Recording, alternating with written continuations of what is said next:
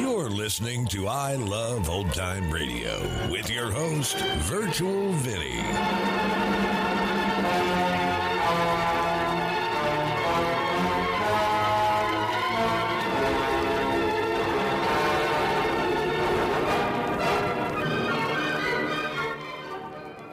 It's a new episode here on I Love Old Time Radio.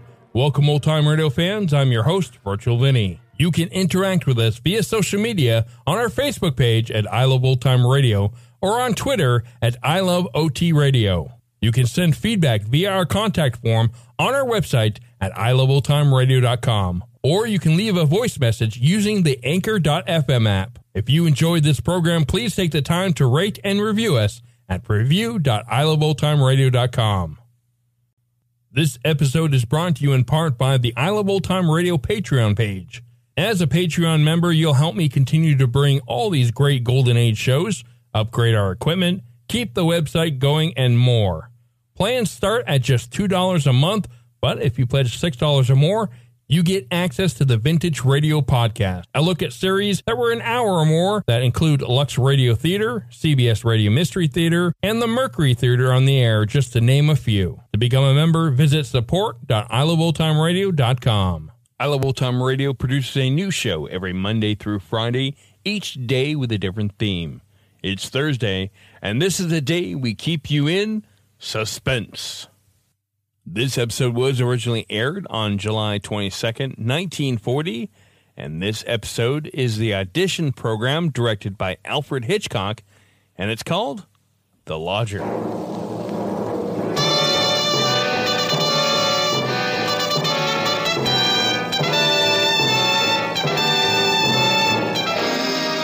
This is Hollywood and CBS presenting forecast number four. Herbert Marshall, directed by Alfred Hitchcock in the first program of a proposed new series entitled Suspense.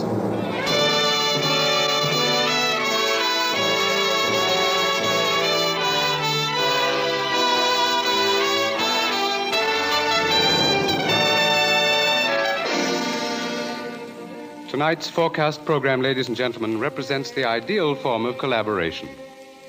Mr. Alfred Hitchcock, brilliant English director of such outstanding motion pictures as The 39 Steps, Rebecca, and Foreign Correspondent, was eager to create a very special type of radio drama, the suspense story. As narrator and star for his production, he thought at once of the distinguished actor with whom he had been associated in countless British film successes, Herbert Marshall. Mr. Marshall suggested that they dramatize a certain favorite story of his. And that story happened to be the very one Mr. Hitchcock had had in mind. Mrs. Belloc Lowndes' classic in Chills, The Lodger.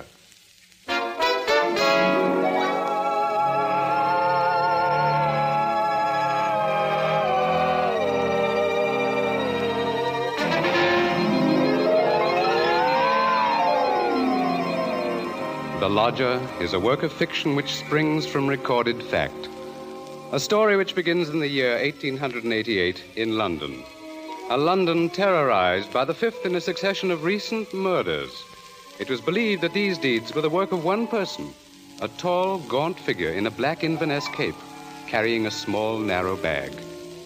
That meager description, provided by a highly unnerved witness, was the sum total of all that was known of the murderer. It was enough, however, to keep alive and alert the interest of all London, of all those in fine quarters, and all those in small, grimy houses, as, for example, Ellen Bunting. Ellen was no different from all the other middle aged housewives dwelling in the great city's squalid Whitechapel district. She knew all the known facts of the case. As Herbert Marshall will tell you, Ellen knew it was quite proper to refer to this wielder of the knife as The Avenger.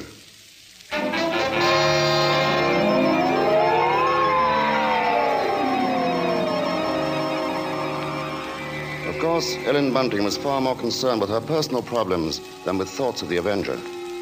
Yet the case of that strange, elusive killer quite often forced all other matters from her mind. There was that mad, meaningless scheme he seemed to follow. All his victims, for example, had been women. All had been young, attractive, and oddly enough, blonde. But Ellen could no more understand the motive for his brutal slashings than could the police. This night, she and her husband, Robert Bunting, sat before their fireplace reading the newspaper account of the latest murder. The Avenger had struck again.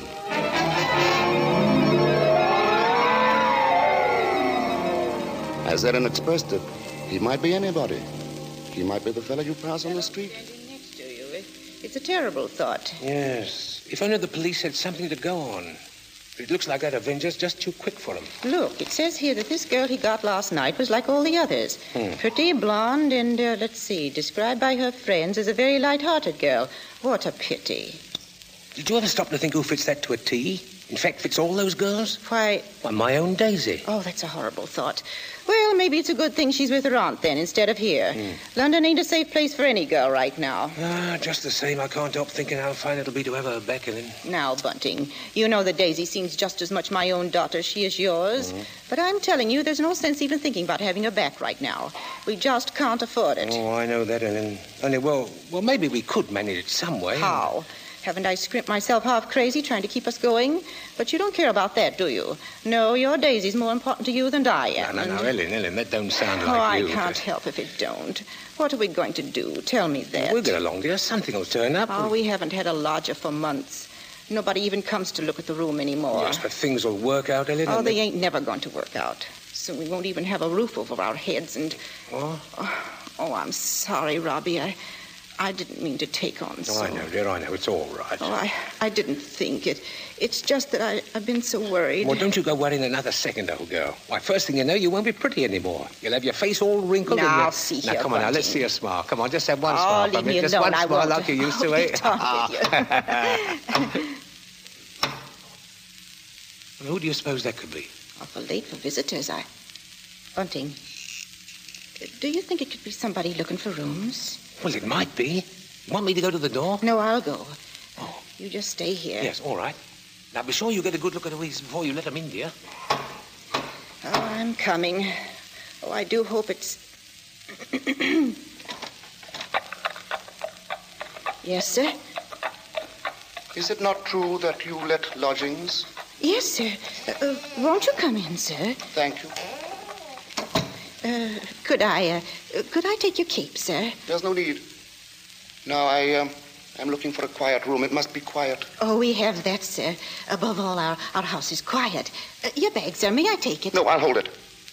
You'll be so good as to show me the room, please. Oh, yes, yes, sir. It's right up these stairs, sir. Uh, this way. Thank you. Uh, you see, sir, uh, there's just my husband and me here, and we're ever so quiet, and and I'm sure you'll find this room to your liking, sir. Here we are. Now I'll I'll just light the gas. Uh, There. Mm-hmm. Very good. It is pleasant, isn't it, sir? And, and there's not many rooms with such pretty pictures, are there now? We've had them in the family for years, sir, and Pictures interest me very little. You you see, what really impresses me about the room is the very simplicity of it, the, um, the bareness. Uh, yes, sir. It's not at all crowded, is it? It will be quite suitable, Mrs. Um, Uh, Bunting's. Mrs. Bunting. You see, I do a great deal of studying in my book here, the Holy Bible. Uh, yes, sir. Uh, please, sir, uh, let me help with your luggage. No, don't touch it. Oh, but I, I only wish to. Oh, you only wish to help, of course. You must forgive me, Mrs. Uh, Bunting. It's just that I. I'm so very weary. Of course, sir. He bringeth them to their desired haven. Beautiful words, Mrs. Bunting. Indeed, they are, sir. And now at last I have found my haven of rest. Yes, sir. Then, then you'll be taking the room. Let us see now. Uh, what are you going to charge me? With attendance, mind. I shall be staying in most of the time, and I shall be wanting meals. Oh, we can see to that, sir. Then does um, thirty shillings a week suit you? Thirty. uh, Why, why, yes, sir. Yes, sir. That will be quite all right. Good, and I shall pay you in advance. My name is Sleuth, Mrs. Bunting. Mr. Sleuth. S L E U T H. Think of a hound, Mrs. Bunting, and you'll never forget my name. Twenty-three, and four. four, thirty, thirty shillings. Thank you, sir. And I think I should enjoy a little light supper now, Mrs. Bunting. Bread and butter, perhaps. Could you arrange that? Well, certainly, sir. I- I'll do that now. And uh, if you'd be requiring any beer or spirits. Certainly not. Oh, sir. What what did I say? I thought you understood me, Mrs. Bunting, and I had hoped that you and your husband were abstainers. But we are, sir. We don't keep nothing about. I would have had to go out and. Of course, of course. Oh, I'm sorry, Mrs. Bunting. I fear I spoke sharply. I don't wish you to think me rude. After all, you, you've been so kind, considerate. I hope I know a gentleman when I see one. Thank you, thank you very much. Now I'll just hurry with your supper.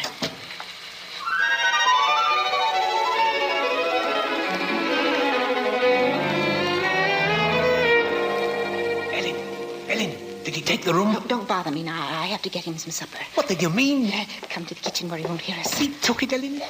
Yes, He took the room? Yes, we're all right now. Look, 30 shillings. A week in advance. Oh, it's wonderful, wonderful. Ellen, do you see what this means? Yes, you can have Daisy now. Yes. Uh, here, Bunting, warm that teapot and put some tea leaves in it. Righto, righto. Yeah, do you know something, old girl? We're not going to worry too much about Daisy being in danger of that Avenger fella. Whatever do you mean, Robbie? Well, she's not a girl who takes a drink, you know. Um, what's that to do with it, please? Oh, something I read in the paper while he was upstairs with the gentleman. They just found out that every one of the Avenger's victims had been drinking. They figure he must be some kind of a rabid abstainer. What a peculiar chap. Now hurry, Bunting, please. Yeah. Two thoughts, two thoughts only governed Ellen's mind. The lodger's light supper and her own good fortune at having such a lodger. Mr. Sleuth was an eccentric sort, but then he was such a gentleman, so quiet, so very religiously inclined. She started up a staircase to Mr. Sleuth's room, her husband at her side. It won't do no harm to be safe, though, once Daisy's back in London, eh? We'll see she stays closer in the house, hmm? Well, I'll be downstairs. Hurry up with your supper, old girl. Cast down many wounded from her. Yea, many strong men have been slain by her. Come in.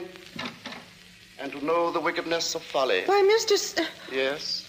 What is it? those pictures. Those pretty girls. You've turned all their faces to the wall.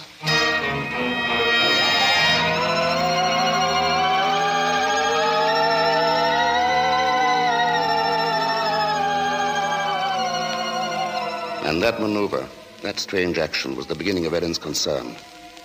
Soon there came to her a recollection of the black Inverness cape, the small, narrow bag, the urgent matter of alcoholic drink.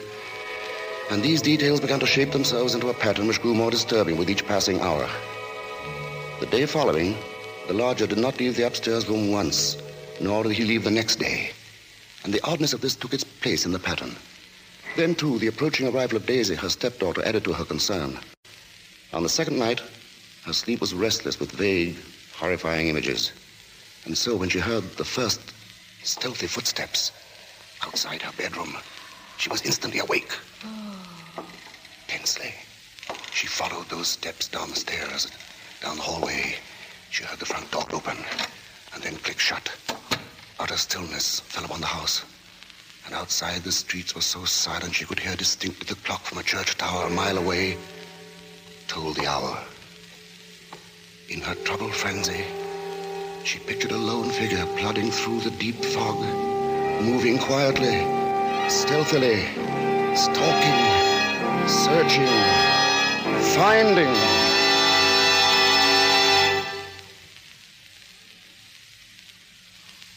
When, soon after she heard the lodger return, she sought to quiet the horrible dread which had possessed her. She assured herself that Daisy's arrival that day was no cause for alarm.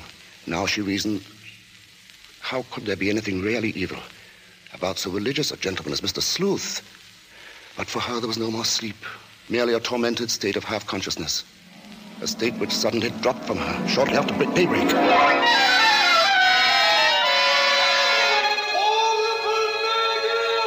Horrible murder. That was the piercing scream of a newsboy far down the street. The Avenger strikes during night! Ellen Bunting heard the boy cry out the Avenger's latest stroke, made during the night. Information!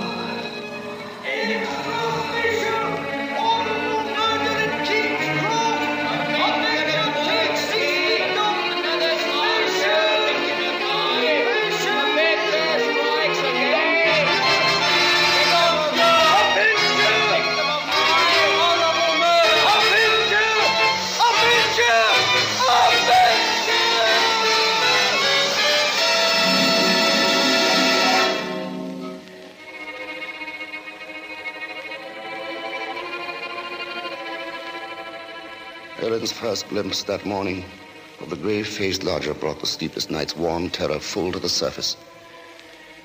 But on the next instant, she saw the pitiable, helpless weariness in his eyes, and curiously, the terror began to pass. She found that she was hoping desperately that her fears were unfounded. Earlier, she had determined to tell Bunting of the awful convictions in her mind. Now, however, she felt she must be certain. Certain before she spoke to a soul. She knew there was one thing she must examine. That was the lodger's single piece of luggage. She'd thought of it often. What could it hold? Not much in the way of clothing, surely. It was too small, too, too narrow. It was more like a case. A case for a knife. It was along toward noon that Ellen found her opportunity to search the lodger's room. Soon after Bunting left to meet Daisy, Mr. Sleuth himself walked from the house. Ellen watched the tall, thin figure in the black Inverness cape disappear down the street, and then she rushed upstairs into the room. Quickly, she moved to the closet. It was no different from what it had always been, utterly empty. She found nothing under the bed. She went then to the chest of drawers against the wall. She opened the top drawer and found inside nothing but a frayed shirt, two handkerchiefs. The next drawer, underclothes, socks. The next empty. There remained then only one possible place for the small, narrow bag, the bottom drawer, and it was locked. Tugging at the drawer, she heard suddenly the opening of the front door downstairs. Panic stricken, she rushed out of the room and down the hall to the head of the stairs. Upstairs, Ellen? Ellen, Daisy's here. Oh, Mother Ellen, it's so good to see you. And oh, whatever's the matter? Yes, you've gone quite white. Oh, well, I, I'm all right. I, I wasn't expecting you so soon. Oh, you don't know how fine it is to be back, Mother Ellen. Oh, the country's all right in its way, but there's nothing like London now, is there? No, no, there isn't. But as long as that Avenger's about, I can see we're going to have to do something about these blonde locks, eh, Ellen? Oh, don't worry about that. I'll dye 'em maybe, or, or just pin 'em under my hat. Daisy, I, I might as well get you settled. oh, now, Father, isn't that just like her? She's straight to the point, and no fuss. Why, I'll bet a sixpence you'll have a dust cloth in your hair before you've got your coat off. Mr. Sleuth.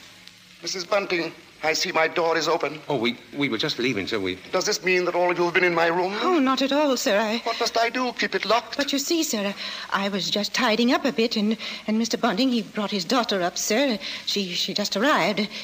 This is Daisy, sir. Pleased to meet you, sir. Uh, she, she, she's been away for quite a long while, you see, Mr. Sleuth, and that's, that, that's, that's why we're a bit excited, you might Yes, think. you must have been surprised when you came in, hearing us laughing and carrying on that way. Yes, yes, I must say I was. However, Miss uh, Daisy, there are all types of joy, are there not? Yes, I'm sure there are. The despicable evil joy of the abandoned and the divine happiness of the blessed. A vast difference, that. You do understand me, don't you? Why, yes, sir. Yes, Mr. I devoutly hope so, Miss Daisy. Nowadays, there are so very few young women like yourself who do. In fact, I, I all but despaired ever of finding one. If if you'll excuse us now, sir, we'll we'll be getting Daisy's things put Of away. course, Mrs. Bunting, and I must be getting to my room. Believe me, Miss Daisy, it's been a revelation to meet you. Oh, thank you, sir. I'm sure we shall have much to discuss. He's a queer one, all right. But such a gentleman, isn't he?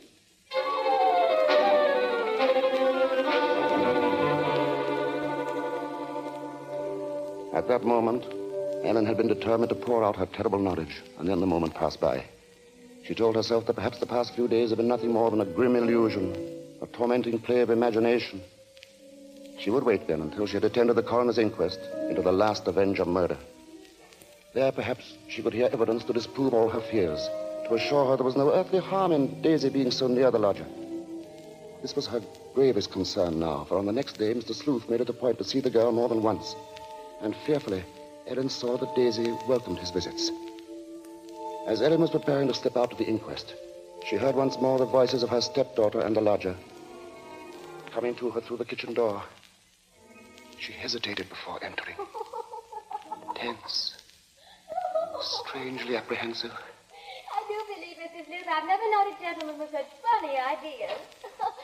Oh, Mother Ellen, you should hear what Mr. Sleuth was just saying. Perhaps, Daisy, you would excuse yourself and He thinks people, and especially girls, should spend all their time praying. I sought to explain, Mrs. Bunting, that all women are placed on this earth filled with evil. They therefore must struggle constantly to find the paths of righteousness. Why, Mr. Sleuth, you mean a girl's not to enjoy life at all? Not to have fun? Frivolity, my child, is the devil's breeding ground, and all his implements are there temptation, pleasure, wine. Oh, that's crazy. Well, there's nothing I like better than a glass of wine, and I'm not. You drink. She didn't know what she was saying, Mr. Sleuth. Just a child, and Daisy, you'd better go now. But I didn't say nothing wrong. What's the harm in a glass of wine? She lieth in wait as for a prey, and increaseth the transgressors among men. Why, I don't know what you mean. I never heard such nonsense. You call Holy Scripture nonsense? So what I prayed against is true. You are beyond salvation. That's not so. I'm a good girl, I am, and I won't have you saying that. Daisy, Daisy, go into the front room. It's quite all right, Mrs. Bunting. I must be going upstairs anyway. I'm used to being misunderstood, you know. People never realize that my efforts are simply for the greater good of humanity, Of course, sir. and that the power on high will direct my hand toward the expulsion of all evil. Daisy, Daisy, listen to me. Yes? I've got to tell you about. about About what, Mother Ellen? nothing. I've got to go out for a while now. I'll be back.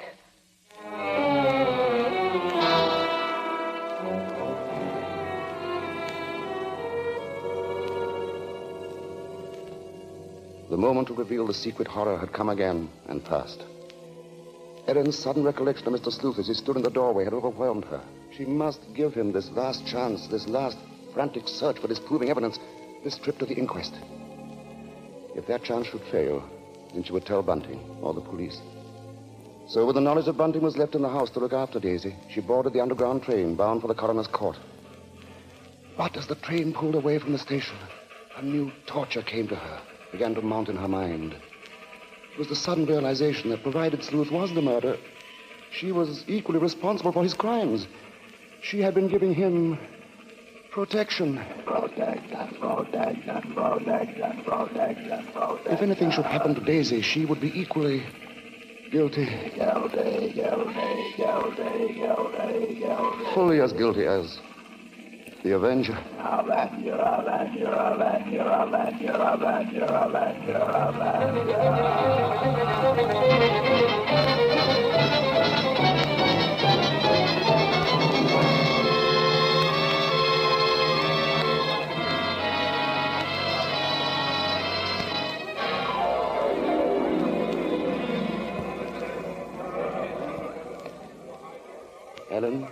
seated at the rear of the small but crowded inquest room, listened to each of the witnesses as they were called. And from one of them, she found the first hope she had known for many days. This witness lived next to the alley in which the Avenger had committed his crime that night. She had seen him from her window, and the man she described in no way resembled Ellen's lodger. But in another moment, Ellen's hope was swept away. It was pointed out that the fog had been so heavy that night that the witness could not possibly have seen the murderer from her window. She left the stand, replaced by a Mr. Kennett. This elderly gentleman was certain that he had not only seen, but talked with the Avenger. It was in Regent's Park, he testified, only a few moments before. A few moments before the murder, Mr. Coroner, when I saw him, he was quite a tall man, very gaunt looking, and carrying a handbag. A handbag, you say? Yes, a small, narrow one. Just such a bag, I might add, as might contain a knife. As Ellen heard these words, the tension which had been mounting up within her became almost unbearable. Rigid with horror, she gripped the arms of her chair. She heard the coroner. I shall have to ask for more order in the court. And now, Mr. Kennett, I understand you heard this man speak. Oh, yes, he had a rather high, hesitating voice. An educated man, I would judge, but quite mad. What do you mean by that? Well, as he emerged from the fog, he was talking aloud to himself. Believe me, sir, he was reciting scriptures from the Bible.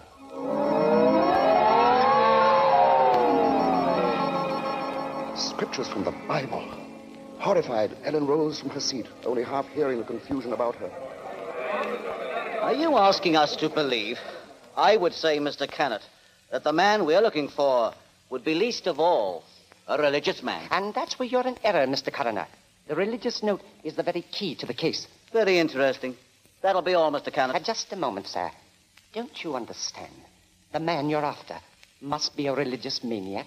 That's the only explanation possible. You will please stand down. The court was dismissing the very truth. Ellen knew that now. She could no longer keep silent. Her hand shot forth, and she screamed. I, I want to say. Ellen Bunting, on the verge of speaking, had fainted. And then, when she was revived a few moments later, she said nothing. Her brain was in too great a turmoil, her nerves too shocked. Like one in a dream, she allowed herself to be led from the courtroom. The voices of spectators were only vague sounds to her. I thought she was going to say something. Yes, it was hysterics. Eh? Yeah, that bit about the knife. Yeah, the knife. The knife. The Knife. The knife. As Ellen Bunting proceeded homeward, the remarks from the spectators remained in her mind. She heard them over and over. See, yeah, that bit about the knife. The knife. And just such a bag as might contain that knife. That knife. We'll see she stays close in in the house, eh? No harm in being safe. Direct my hand toward the expulsion of all evil. Expulsion of all evil. What's the harm in a glass of wine? I didn't say nothing wrong. As Ellen neared her neighborhood, her dread increased. With each moving footstep, the grip of terror grew tighter, tighter about her. She moved faster, faster. If only she were in time. She was two streets away from the house. Then one. Then. Then she saw Bunting. Sharply, like the thrust of a knife, she realized what this meant. Daisy was left alone with the lodger. Bunting!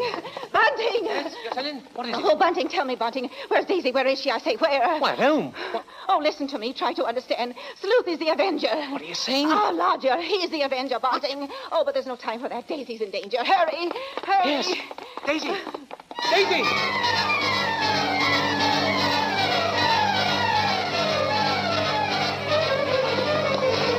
Here we are, Bunting. Here we are. Daisy!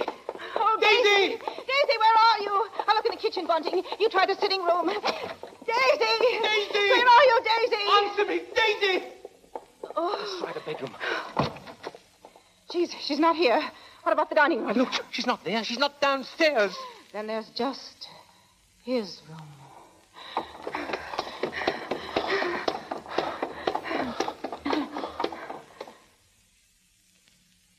Go on. Open the door.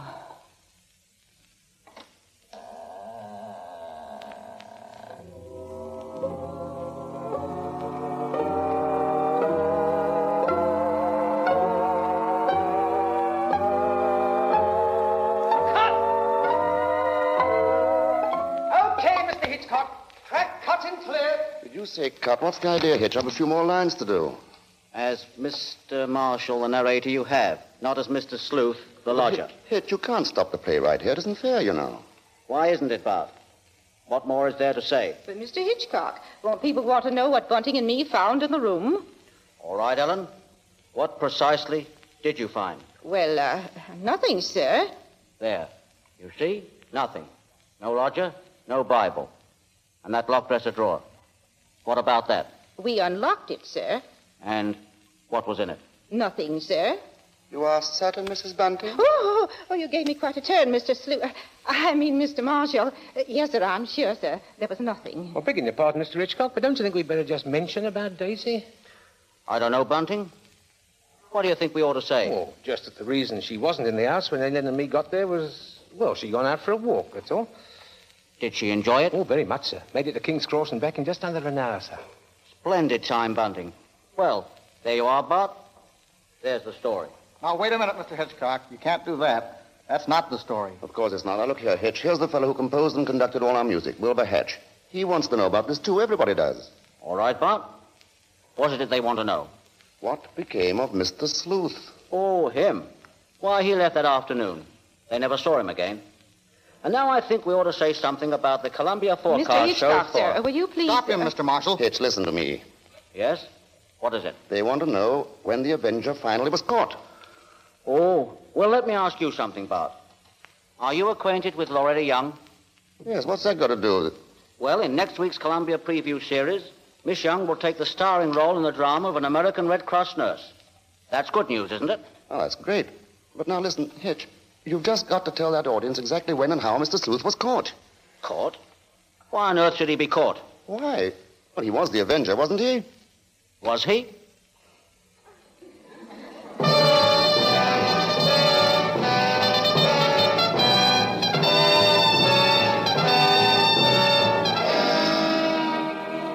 Your guess, gentle listener, is as good as ours. Even Mrs. Belloc Lowndes, who wrote the novel, isn't entirely sure. For his masterful direction, our thanks to Alfred Hitchcock, whose latest pictures are David O. Selznick's Rebecca and Walter Wanger's Foreign Correspondent. For his superb characterization of Mr. Sleuth, our thanks to Herbert Marshall. And our thanks to the outstanding British character actor who tonight portrayed the role of Bunting, Edmund Gwenn. If you liked tonight's program and want to hear more in the same highly original Hitchcock vein, radio versions of The Lady Vanishes and The 39 Steps, for example, write to CBS and tell us so. Your interest will help bring suspense to the air as a weekly feature.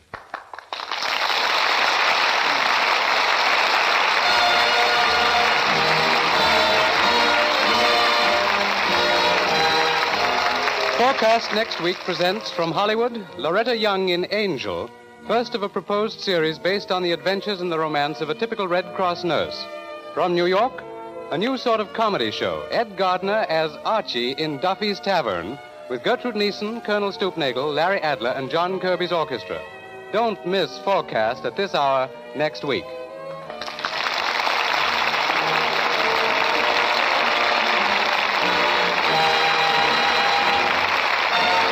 Thomas P. Benson speaking. This is the Columbia Broadcasting System.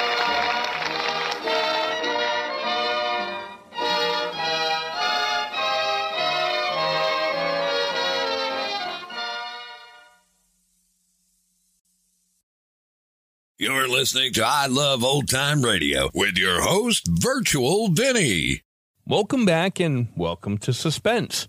That was a very interesting way to end the show, though we didn't learn anything of real value. More questions raised than answered. Now, this was the audition program for a show called Forecast, which would later become Suspense. Now, after the initial audition program, Suspense began June 17th, 1942 on CBS and continued for 20 years with over 945 episodes, with more than 900 still in existence. The program's peak was in the early 1950s when radio actor, producer, and director Elliot Lewis took over, who was married to Cathy Lewis, who we've heard on My Friend Irma. Now, while Elliot Lewis took over the program, it featured stars like Orson Welles, Henry Fonda, Humphrey Bogart, Judy Garland, and Cary Grant, just to name a few. The final broadcast of Yours Truly, Johnny Dollar, and Suspense, ending at 7 p.m. Eastern Time on September 30th, 1962, is often cited as the end of the golden age of radio. And that's going to conclude our show here on I Love Old Time Radio. This program can be heard on Apple Podcasts, Google Podcasts, Stitcher, Spotify, Amazon Music, and our host, Anchor.fm. For a full list, visit our website at iloveoldtimeradio.com and find the best location that suits you. You can also listen to us on your Alexa device through TuneIn or iHeartRadio. Like us on Facebook at I Love Old Time Radio. Follow us on Twitter at I Love OT Radio. Comments and questions can be directed to our website at iloveoldtimeradio.com or leave a voice message using the Anchor.fm app. If you'd like to help support this show, you can do so with a one-time donation or join our Patreon page at support.iloveoldtimeradio.com. Tomorrow we end the week with the comedy duo of Abbott and Costello, and join us again next Thursday for more tales that will keep you in suspense. For iloveoldtimeradio.com, this is Virtual Vinny signing off.